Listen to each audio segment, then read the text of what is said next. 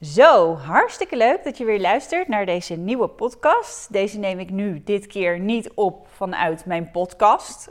Misschien hebben jullie die trouwens gezien in mijn vlogs, maar ik zit dus in een uh, kast eigenlijk normaal. Nou ja, het is niet echt een kast. Ja, het is zeg maar zo'n, hoe noem je dat? Zo'n eentje waar je normaal al je bezems en zo neerlegt en je stofzuigers en dat soort dingen. Nou goed, daar zit ik normaal in, maar nu niet, want nu zit ik op de bank en ik ga ala nu ook mijn camera aanzetten. Mocht het intro um, sound stukje nog steeds niet in de podcast zitten, dan wil ik heel even snel zeggen wie ik ben. Ik ben Disna Lomans en ik maak video's op YouTube en nu dus ook podcast en blogs en eigenlijk van alles over het leven als mama en meer. En uh, daarbij vertel ik dus ook van alles over het moederschap, maar ook juist datgene wat ernaast en erbuiten allemaal gebeurt.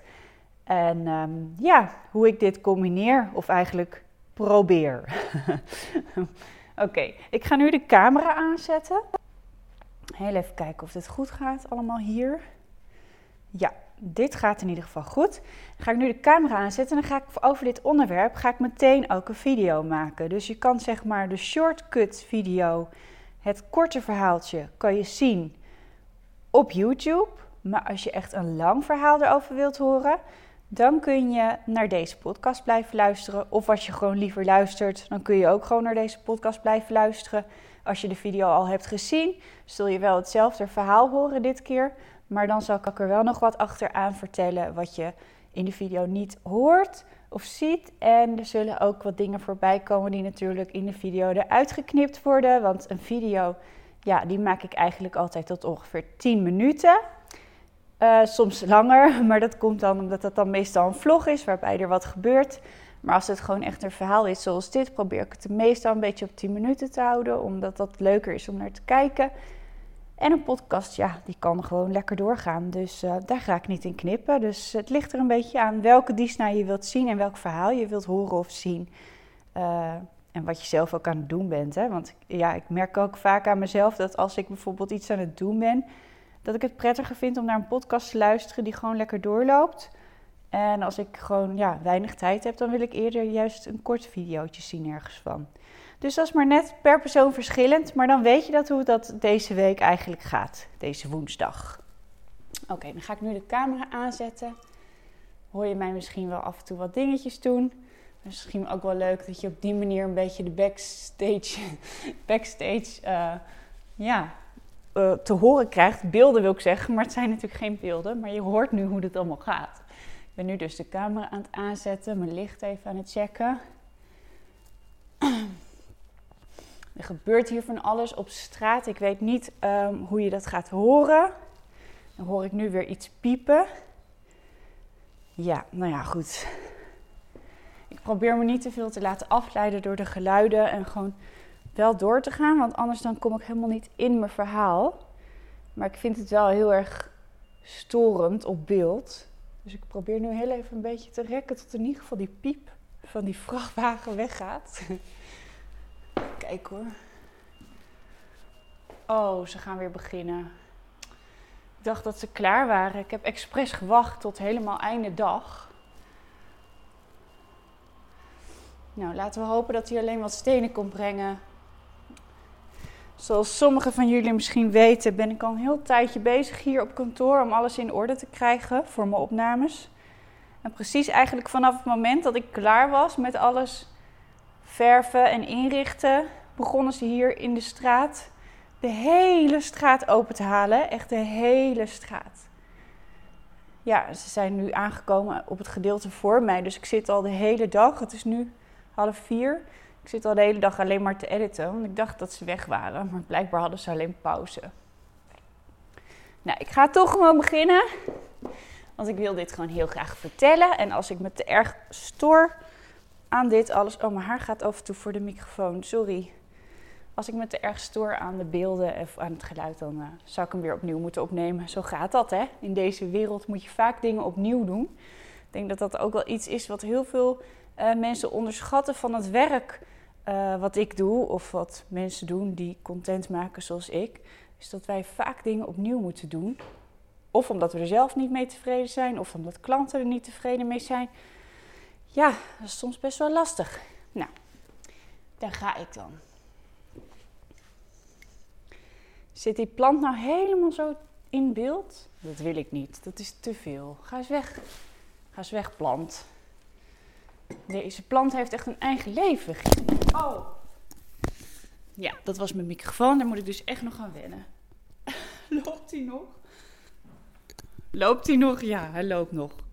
Goh, goh, goh. Nou, dit is wel echt een behind the scenes uh, ding hoor, dit. Moet die zender weer opnieuw vastmaken. Alleen maar omdat ik die plant opzij wil proberen te zetten. Nou, wordt een hele meebeleving. Dit keer de podcast. Een hele meebeleving van Disney at Work. Er staat dus een plant te veel in beeld. Ga weg met die plant. Waarom heeft hij zo'n eigen leven gekregen, hè, die plant? Ik snap het niet. Ja, zo gaat het. Nou, het is wat. Alles hier klaar te krijgen.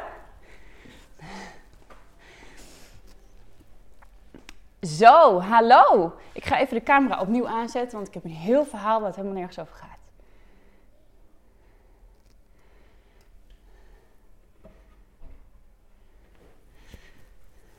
Ja. Hoi en leuk dat je kijkt naar deze extra video. Een beetje een storytime-achtige video dit keer. Ik ga jullie namelijk vertellen hoe mijn twee bevallingen zijn gegaan. Oftewel, dit is een bevallingsverhaal video. Zou je misschien denken van wow, echt lekker laat Disna. Een beetje tien jaar later een eh, video maken erover. Nou ja, die van Jack zit ook nog aardig goed in mijn geheugen natuurlijk. Dat is nu anderhalf jaar geleden. En uh, ja, Jola is inderdaad gewoon in februari alweer tien jaar geleden dat ik mijn eerste bevalling had. Maar het bizarre is dat ik het gewoon echt nog als gisteren kan herinneren. Terwijl de komende tien jaar die daartussen zitten, daar ben ik echt hele vlagen van kwijt. Maar een bevalling is natuurlijk iets heel ja, emotioneels. Het heeft heel veel impact. Dus daarom kun je het je, denk ik, daarom kun je het je ook nog heel goed herinneren.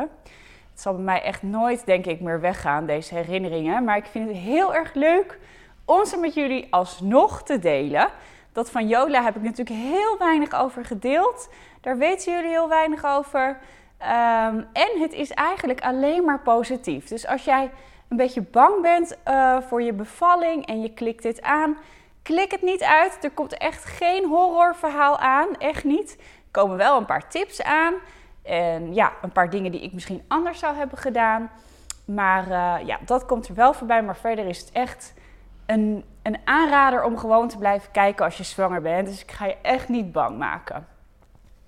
Nou, ten eerste um, zal ik maar gewoon beginnen met het verhaal van Jola. En dan nog even kort dat van Jax erachteraan. Dat van Jax, dat weten sommigen van jullie misschien, omdat ik daar ook een vlog over heb gemaakt.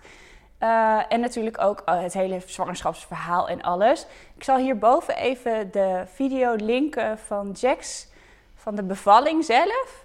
En dan zal ik op het einde van de video daar nog even wat over vertellen. Wat ik eigenlijk ook nog nooit echt zo verteld heb. Omdat op dat moment zit je er echt helemaal in. En dan kun je er eigenlijk weinig over vertellen. Omdat je, ja, je ondergaat het allemaal. En later pas gaat er soms een beetje een belletje rinkelen van... Wow, what happened over here? Weet je wel? Dus vandaar dat ik dacht, dit is echt een hele leuke video om een keer te gaan maken. Ik fietste ook een keer voorbij uh, het huis waar Jola is geboren. En toen vroeg ik al aan uh, mijn volgers van, vinden jullie het leuk als ik daar een keer wat over vertel? En er waren best wel veel reacties op gekomen. Dus vandaar. Nou, bij Jola ging het eigenlijk zo. Ik zat gewoon op de bank. Ik was aardig over tijd. Over tijd, niet als nog gesteld, maar uh, dat ik dus al had kunnen bevallen. volgens mij zijn trouwens grotendeels van alle vrouwen te laat. Dus zo gek is dat niet. En ik was volgens mij met 41 weken, was ik nog even een rondje gaan doen met mijn moeder op de 9 maanden beurs. ik denk dat het wel een beetje heeft geholpen, want volgens mij was het de volgende dag dat Jola geboren is. Ik had met de verloskundige een beetje afgesproken om het een beetje in het midden te houden. Of ik nou thuis zou bevallen of in het ziekenhuis zou bevallen. Tien jaar geleden, zeg ik even voor het gemak, het is negen jaar geleden. Maar tien jaar geleden hadden ze nog niet uh, zo'n bevallingsplan en zo. Dat was er helemaal niet. Dus, uh, en ze gaven je ook best wel veel vrijheid om daar gewoon rustig over na te denken. Nou moet ik zeggen dat ik ook niet heel ver van het ziekenhuis woonde. Dus uh, ja, het was niet echt heel erg een probleem. Dus ik dacht, ik zie het wel. Maar wat gebeurde er? Ik werd wakker midden in de nacht. Volgens mij was het om vijf uur werd ik wakker.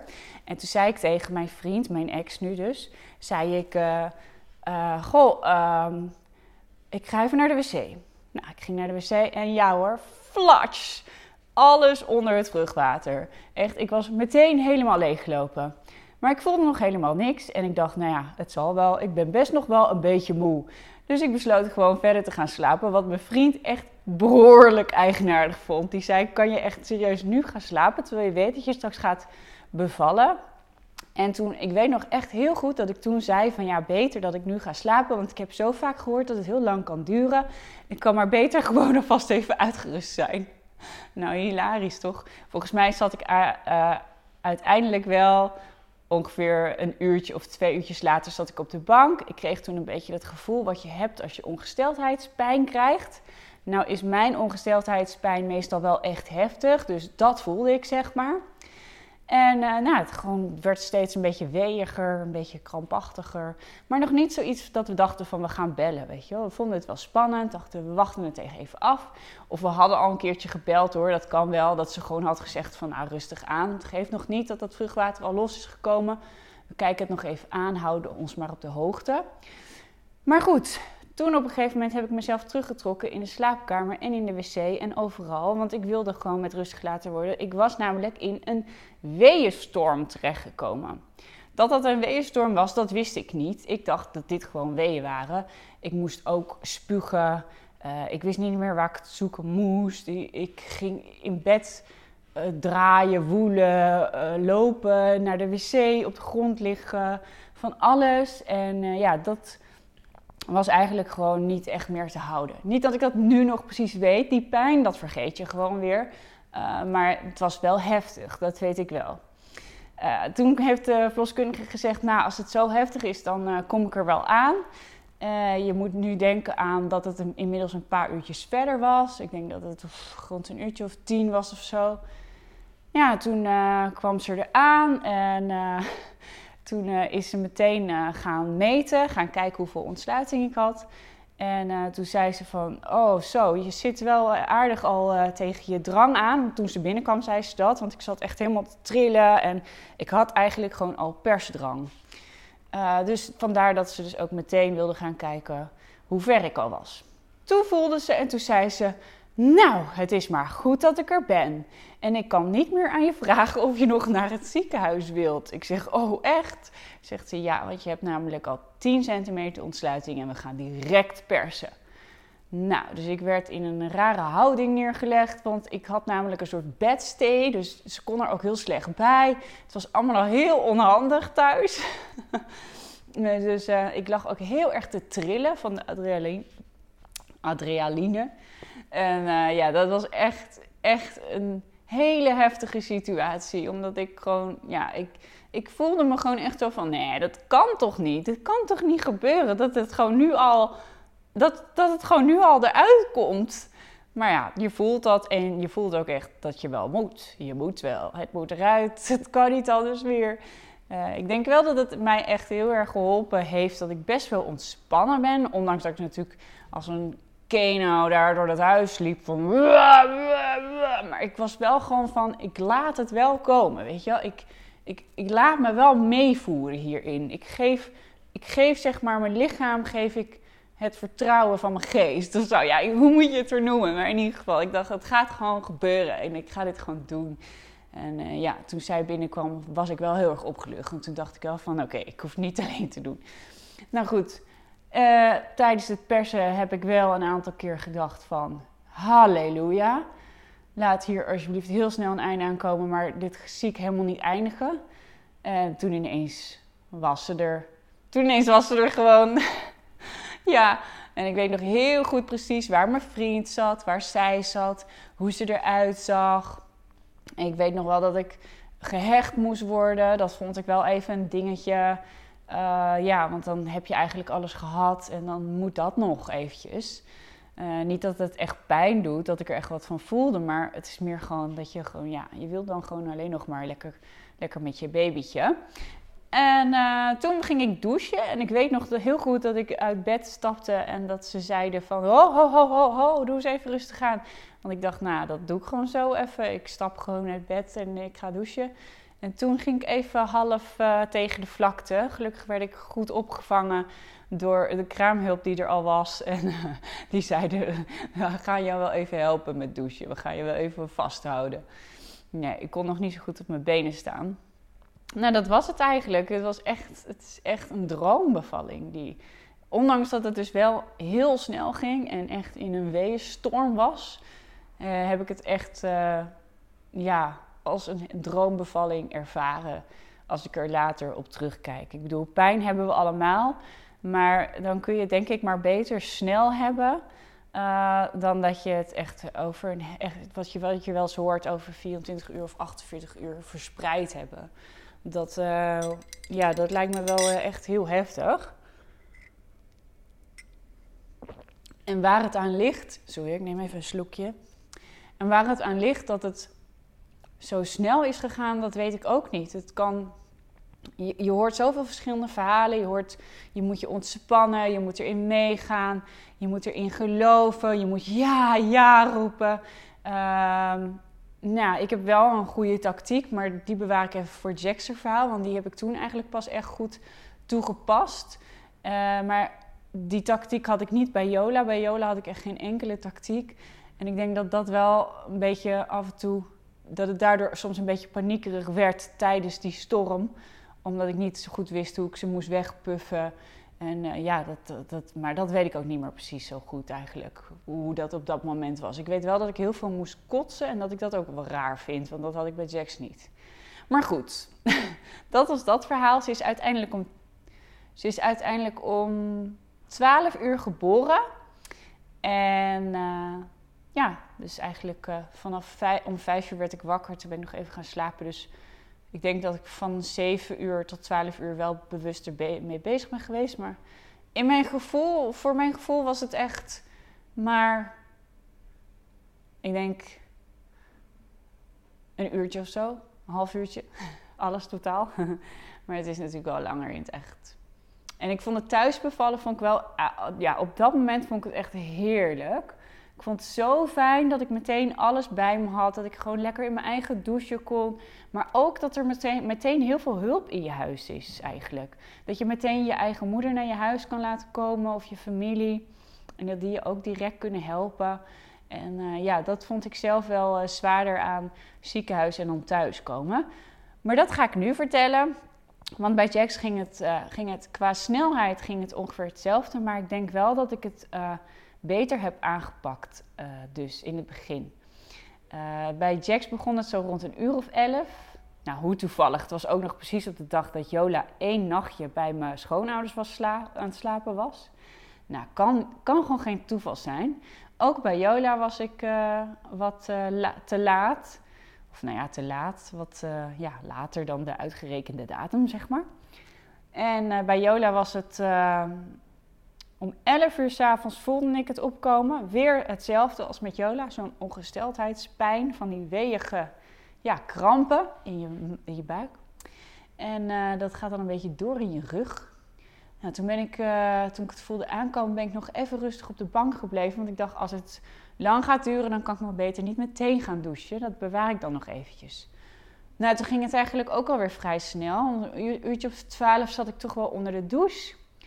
En uh, toen zat ik samen met Bart onder de douche. Het was echt super gezellig. We hebben echt heel veel gelachen. Elke keer als er een week kwam, dan hield hij mijn hand vast. Het was zo lief. En echt heel teder. We deden het echt helemaal samen. Dat vond ik echt heel fijn. En uh, ja, toen uh, ben ik nog even lekker alleen onder de douche gebleven. Is hij er vast uitgegaan, heeft hij zich omgekleed. Heeft hij, volgens mij had hij toen de timer er continu bij. Hij had trouwens ook een appje daarvoor. Misschien een tipje voor de mannen. Je hebt daar dus een appje voor. En dan kun je heel makkelijk de weeën bijhouden van je vrouw. En uh, nou, toen na een uurtje kwam ik, uh, uh, had ik nog op bed gelegen. Ja, we hebben nog een uurtje op bed gelegen. En tijdens dat uurtje heeft hij ook alles bijgehouden. En toen werd het wel heftiger. Toen heeft hij ook het ziekenhuis gebeld. En het ziekenhuis zei toen van, nou, ze wisten natuurlijk hoe snel ik was geweest bij de eerste. Van, nou weet je, er is een kamer vrij. Ik ging naar het geboortehotel. En ehm, kom maar gewoon ja, je kan gewoon komen. Dan kun je gewoon hier verder. Nou, dus uh, we zijn gewoon rustig de spullen gaan pakken en het ging allemaal heel relaxed. Even nog tussendoor, waarom wij trouwens hebben gekozen voor het uh, geboortehotel bij, Jola, bij Jax. En omdat Jola natuurlijk thuis is bevallen en ik daar heel positief over was. Nou, dat komt omdat wij slapen op de derde etage. We slapen op zolder. En dat is niet toegestaan om daar te bevallen. Nou zag ik het zelf niet echt zitten om helemaal een bed en alles beneden te gaan neerleggen. Of op tafel, zoals ze zeiden, dat ook prima had gekund. Uh, en we wonen ook nog eens echt in dezelfde straat als het ziekenhuis. Dus waar dat geboortehotel ook nog is, of was, nu niet meer trouwens. Dus het was voor mij echt gewoon een ja, perfecte situatie. Ik bedoel, ik, kon zocht, of ik kon na de bevalling gewoon echt ja, rollend naar huis. Dus het was gewoon fijn heb je ook alles bij handen, mocht er wat gebeuren. Daar later meer over. Nou, we waren dus in het ziekenhuis, in het geboortehotel, nog steeds heel erg lacherig. Ik had ook geen rolstoel nodig, ben ik wel in gaan zitten, want dat vonden we grappig. Um, ja, maar we waren nog steeds echt, uh, alles was goed te doen. En het was toen inmiddels, volgens mij zijn we om twee uur kwamen we aan in het, in het ziekenhuis. Ja, twee uur s'nachts. Uh, nou, toen zijn we in uh, de hotelkamer geweest en toen kwam het wel aardig op gang. Toen moest, uh, moest ik ook wel echt heen en weer gaan lopen. Ging ik hangen over van alles en nog wat. Soms zie je wel eens vrouwen die de hele tijd in een bed liggen tijdens de weeën. Dat zou ik echt niet kunnen. Ik moet echt tijdens de weeën lopen. En ja, ik liep dus de hele tijd naar het bad en weer naar het bed en weer naar het bad en weer naar het bed en dan weer hangen en dan weer hangen. En, en toen heb ik echt heel goed die puff-tactiek gebruikt. Dus echt dat af en toe ging ik echt keihard. Echt maar echt dat puffen, dat was echt wel een, ja, het was echt wel fijn. Om het echt zo... Ja, dan kon ik het gewoon echt zo kwijt, weet je wel. Het voelde, voelde ook gewoon natuurlijk. Ik heb geen puffles gehad of zo. Maar het voelde gewoon natuurlijk om er zo echt in te knallen. En zo die pijn weg te puffen. Dus uh, ja, uh, de, de, tuss de tussenposes waren dit keer ook wel duidelijker. Bij die weeënstorm met Jola had ik geen tussenposes om bij te komen.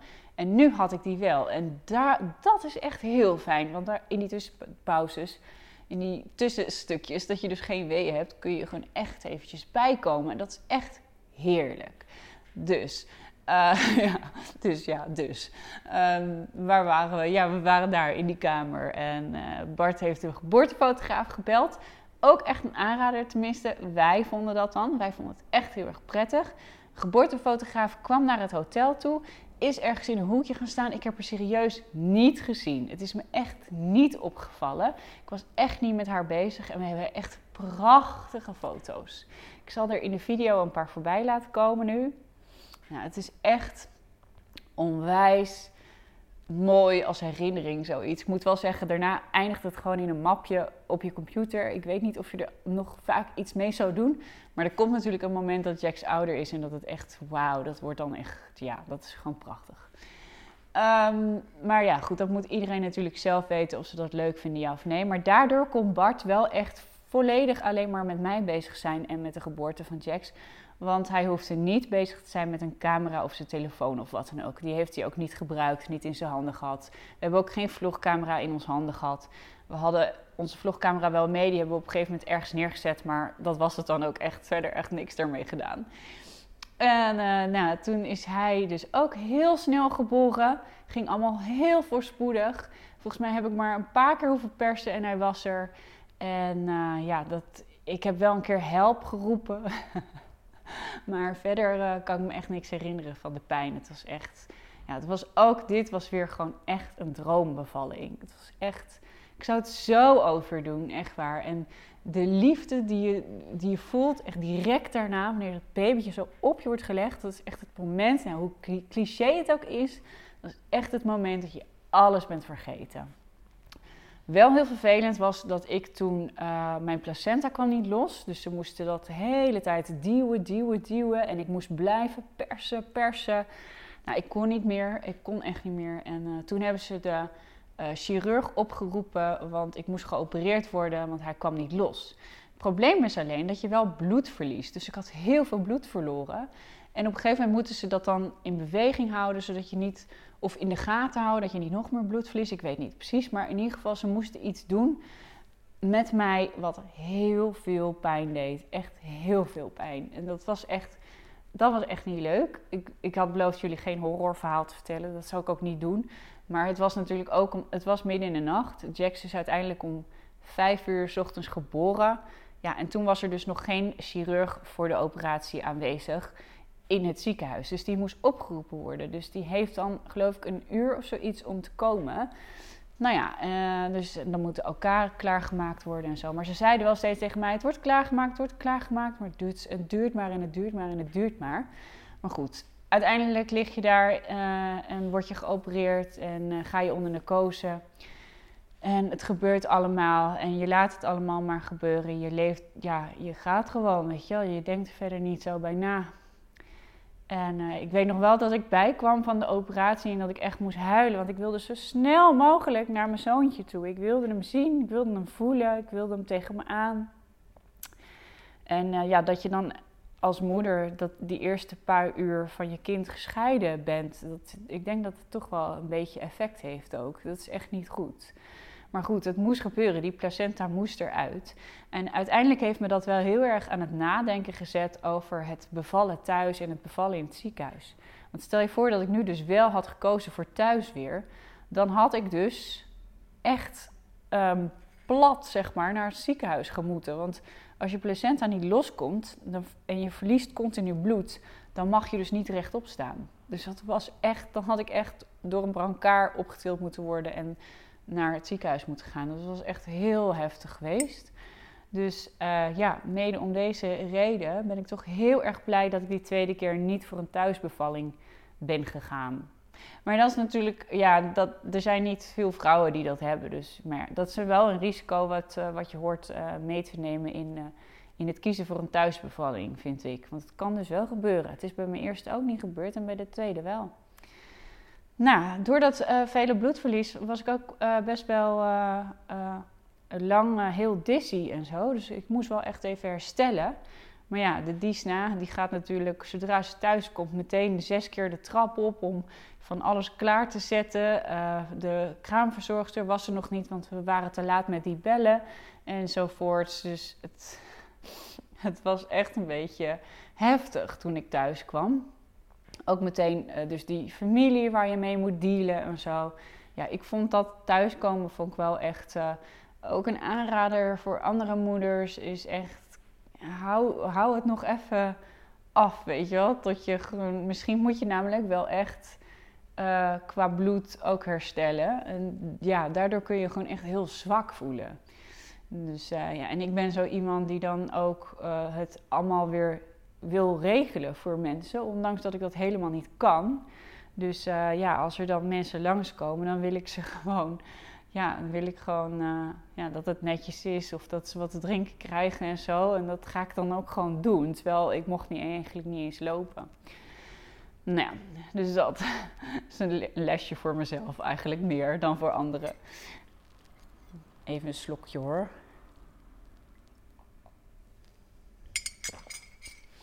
Nou, dit waren eigenlijk de twee bevallingsverhalen. Eigenlijk een beetje de highlights dan natuurlijk. Er zijn er genoeg uren dat je gewoon um, ja, in je wee zit en uh, daarmee bezig bent en dat het opbouwend gaat, dus dat het steeds erger wordt. Maar um, ja, de, het fijnste wat ik vond aan een bevalling is gewoon het zelf ervaren op jouw manier en het proberen te accepteren en ook het vertrouwen hebben in jouw lichaam. Ik, ik weet nog dat ik op een gegeven moment op, het, op de wc zat en toen had ik dus een wee en ik ging helemaal trillen, mijn kaken waren aan het trillen. En ik moest lachen daarom, want ik zei tegen Bart, moet je kijken, dat is toch niet normaal wat dit lichaam doet, wat dit lichaam kan. Ik ben gewoon helemaal, dit is gewoon allemaal uitingen van je adrenaline die helemaal omhoog komt. Dus eigenlijk maakt je lichaam echt een soort van natuurlijke pijnstiller alvast aan. Want door die adrenaline kan jij heel veel aan. En ja, dat, daar moet je gewoon echt vertrouwen in hebben in dat lichaam. En ik denk wel, doordat ik dat vertrouwen echt heel erg had, dat het dat mij heeft, heeft geholpen in, uh, in de snelheid. En um, ja, dat is moeilijk om te zeggen, want ik weet dat natuurlijk niet hoe dat precies werkt en hoe dat bij anderen is en hoe anderen dat ervaren. Maar dit, dit denk ik in ieder geval bij mezelf. Dus ja, dat is ook echt een tip die ik wil meegeven aan iedereen. Dus probeer het vertrouwen te hebben. Probeer te luisteren naar je lichaam en te vertrouwen op je lichaam. En, en oh ja, probeer ook ervan te genieten. Ja, dit is echt een heel raar ding misschien voor mensen die alleen maar aan de pijn denken. Maar eigenlijk is dit het moment dat jij echt een levenslange connectie schept met jouw partner. En ja, als jouw man erbij is, dan ja, dat is het mooiste wat je samen kunt beleven. En ehm, hij zal ook echt enorme respect krijgen voor jou. En dat maakt een extra verbinding tussen jullie. En ik had met Bart ook echt een hele speciale nacht. Het is echt om nooit meer te vergeten. We hebben ook echt mega veel gelachen. Het is echt helemaal alleen Bart en ik. En het was gewoon, het was gewoon perfect. Het is gewoon ook. Wel, uiteindelijk had Jax ook een veel te groot pakje aan. Omdat Bart totaal geen idee had welk pakje Jax aan moest. En er zaten meerdere maten, zeg maar, in de vluchttas omdat ja, je weet natuurlijk niet welk welke maat je kindje nodig heeft. Dus ik had dat pakje aan Bart gegeven. En Bart heeft dat gewoon aangedaan. Ja, ik was natuurlijk toen in de operatiekamer. Dus ik kon daar niet verder naar kijken. Maar achteraf vind ik het dan juist alleen maar super grappig als ik dat zo terugzie. Met die mouwen echt veel te lang en zo. Oh, wat maakt het ook allemaal uit? Het is één en al liefde op die dag. En dan ook nog dat koppie van Jola die voor het eerst binnenkomt lopen in het ziekenhuis. En de broertje voor het eerst een kusje geeft. Ja, dat zijn echt smeltmomenten die ik nooit, maar dat ik nooit meer zal vergeten in mijn leven. En ik hoop echt dat alle moeders die dit willen meemaken, de kans krijgen om dit mee te maken. En of het nou een voorspoedige bevalling is, of een bevalling met veel tegenslagen, een keizersnede of wat dan ook wat nodig is om, om de geboorte daar te brengen. Ehm, ja, uiteindelijk draait het natuurlijk allemaal om dat het kindje gezond ter wereld komt. En dat gun ik echt iedereen. En ik hoop echt, echt oprecht dat iedereen uh, daar op die manier zo van kan genieten. Dank jullie wel voor het kijken naar deze extra video Storytime. Ik uh, hoor graag wat jullie ervan vonden. Of jullie het leuk vinden als ik gewoon zomaar even wat vertel over mijn levenservaringen, dingen. Ehm, en uh, ja, dan uh, zie ik jullie uh, komende vrijdag weer in een vlogje, een weekendvlog. Tot dan, doei! Zo, nou, die video is opgenomen. Oh, wacht, ik vergeet het weer te zeggen. En als je nog niet geabonneerd bent, doe dat dan zeker eventjes. Of geef een duimpje als je de video leuk vond. Dankjewel. Nou, dat moest ik nog even zeggen. Dat vergeet ik echt altijd aan het einde van de video. En dan heb ik jullie natuurlijk nog hier in de podcast hangen. Dus even kijken of dat nog steeds doorgaat. Ja, een half uur ben ik aan het praten. En ehm, af en toe horen jullie misschien wel mijn haar voorbij komen op die zender. Ik hoop het niet, maar dat zullen we later nog wel even horen. En het geluid op straat viel ook mee. Gelukkig gingen ze toch niet voluit, voluit aan het werk. Nou, dus dit is zeg maar hoe ik dan mijn video opneem.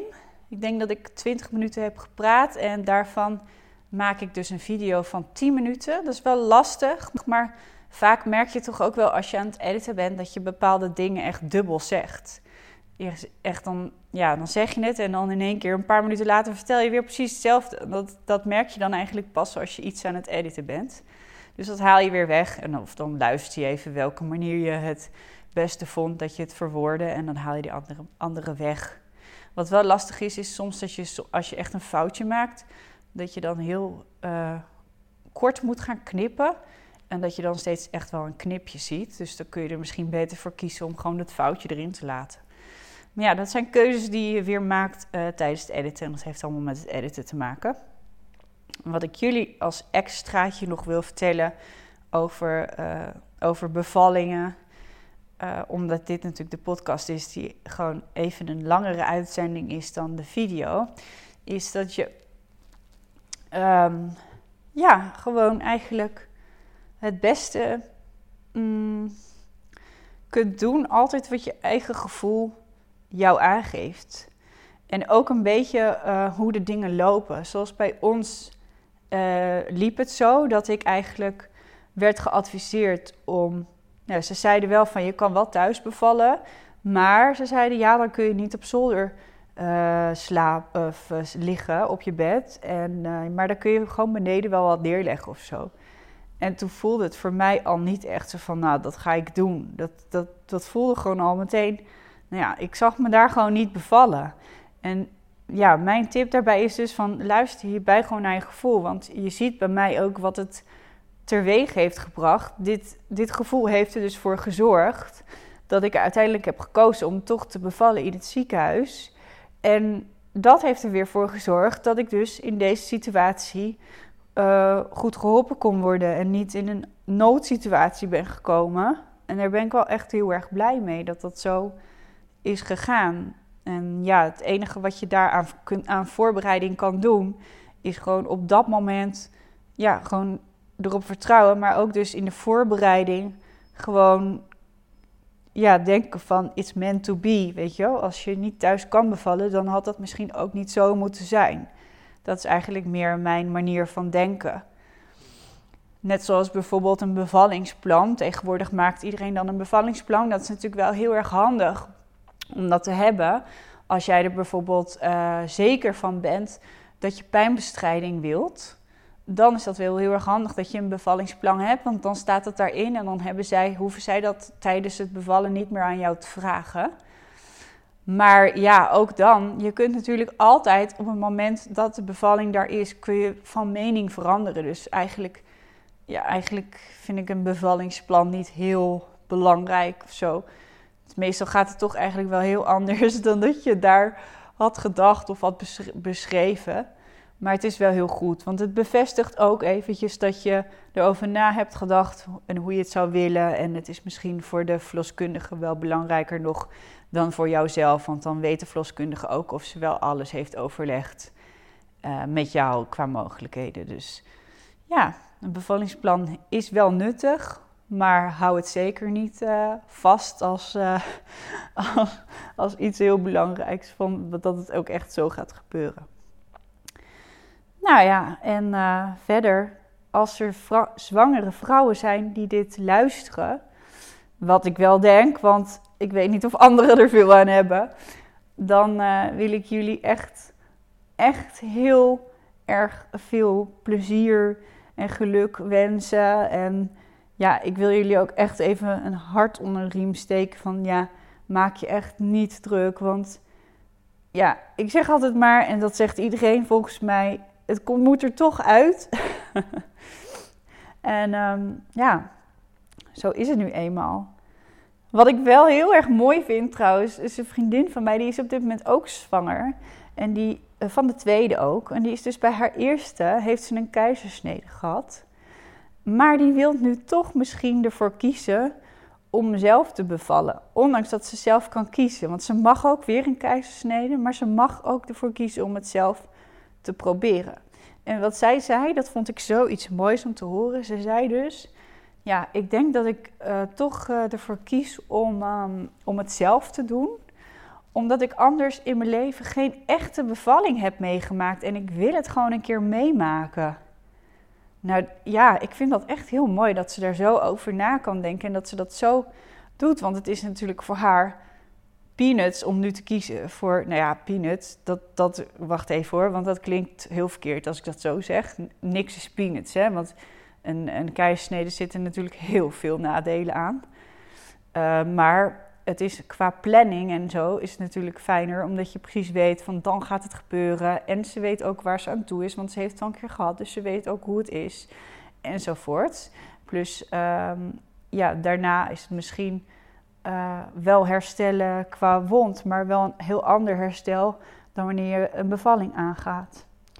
Eh, maar ja, ik vind dat dus wel mooi dat ze daar zo op zo'n manier over kon praten. Dat ze dan uh, toch ervoor kiest om het weer zelf te gaan proberen. Ja, en ik denk dat het voor je hormonen ook wel beter is om het weer te proberen. Want voor je hormonen is een natuurlijke bevalling denk ik beter. Omdat je lichaam dan ook weet van nu is het eruit en nu gaan we beginnen aan het ontzwangeringsproces. Ik ben eigenlijk altijd wel een beetje van mening dat hormonen erg onderschat worden in deze verhalen. Qua zwangerschap en qua bevalling. Dus uh, ja, zeker uh, heel goed van haar en uh, goed om over na te denken ook. En daarom ook voor iedereen die luistert een hele voorspoedige bevalling gewenst. En um, ja, mochten jullie nog vragen erover hebben of zo, dan kun je mij daar wel gewoon over contacten. En ik denk dat ik. Um, ja, ik denk dat ik wel. Uh, wat wil ik eigenlijk zeggen? Ik denk dat ik wel wat. Af en toe in die podcast raak je zelf ook eventjes de, de draad kwijt hoor. Ja, het is best wel moeilijk eigenlijk om gewoon continu alleen maar te blijven praten. Terwijl ik normaal echt een hele makkelijke prater ben. Het gaat maar door en het gaat maar door en ik ratel maar door. Maar uh, je wil natuurlijk wel wat te melden hebben. Het moet niet uh, op een gegeven moment maar uh, steeds over hetzelfde gaan. Dus bij deze ben ik klaar met mijn bevallingsverhaal. Ik zit er ook niet echt meer in natuurlijk, maar ik vond het wel heel leuk om mijn herinneringen met jullie te delen. Want die blijven voor altijd, hè. die gaan echt niet weg hoor. Dus je hoeft ook echt niet te denken van, uh, ik moet uh, mijn bevallingsverhaal heel snel opschrijven of wat dan ook. Want believe me, je gaat het niet snel vergeten. De pijn misschien wel, maar dat willen we ook natuurlijk. Want wie wil dat onthouden? Het gaat gewoon om de mooie momenten. En ja, koester die, hou die bij je. En ja, sluit ze in je hart. En sluit mij in je hart. Oftewel, um, laat weten dat je deze podcast leuk vond om te luisteren. Deel hem op je social media. Als je hem in je Instagram, in je story doet, dan uh, beloof ik jou ook even te reposten. Hartstikke leuk.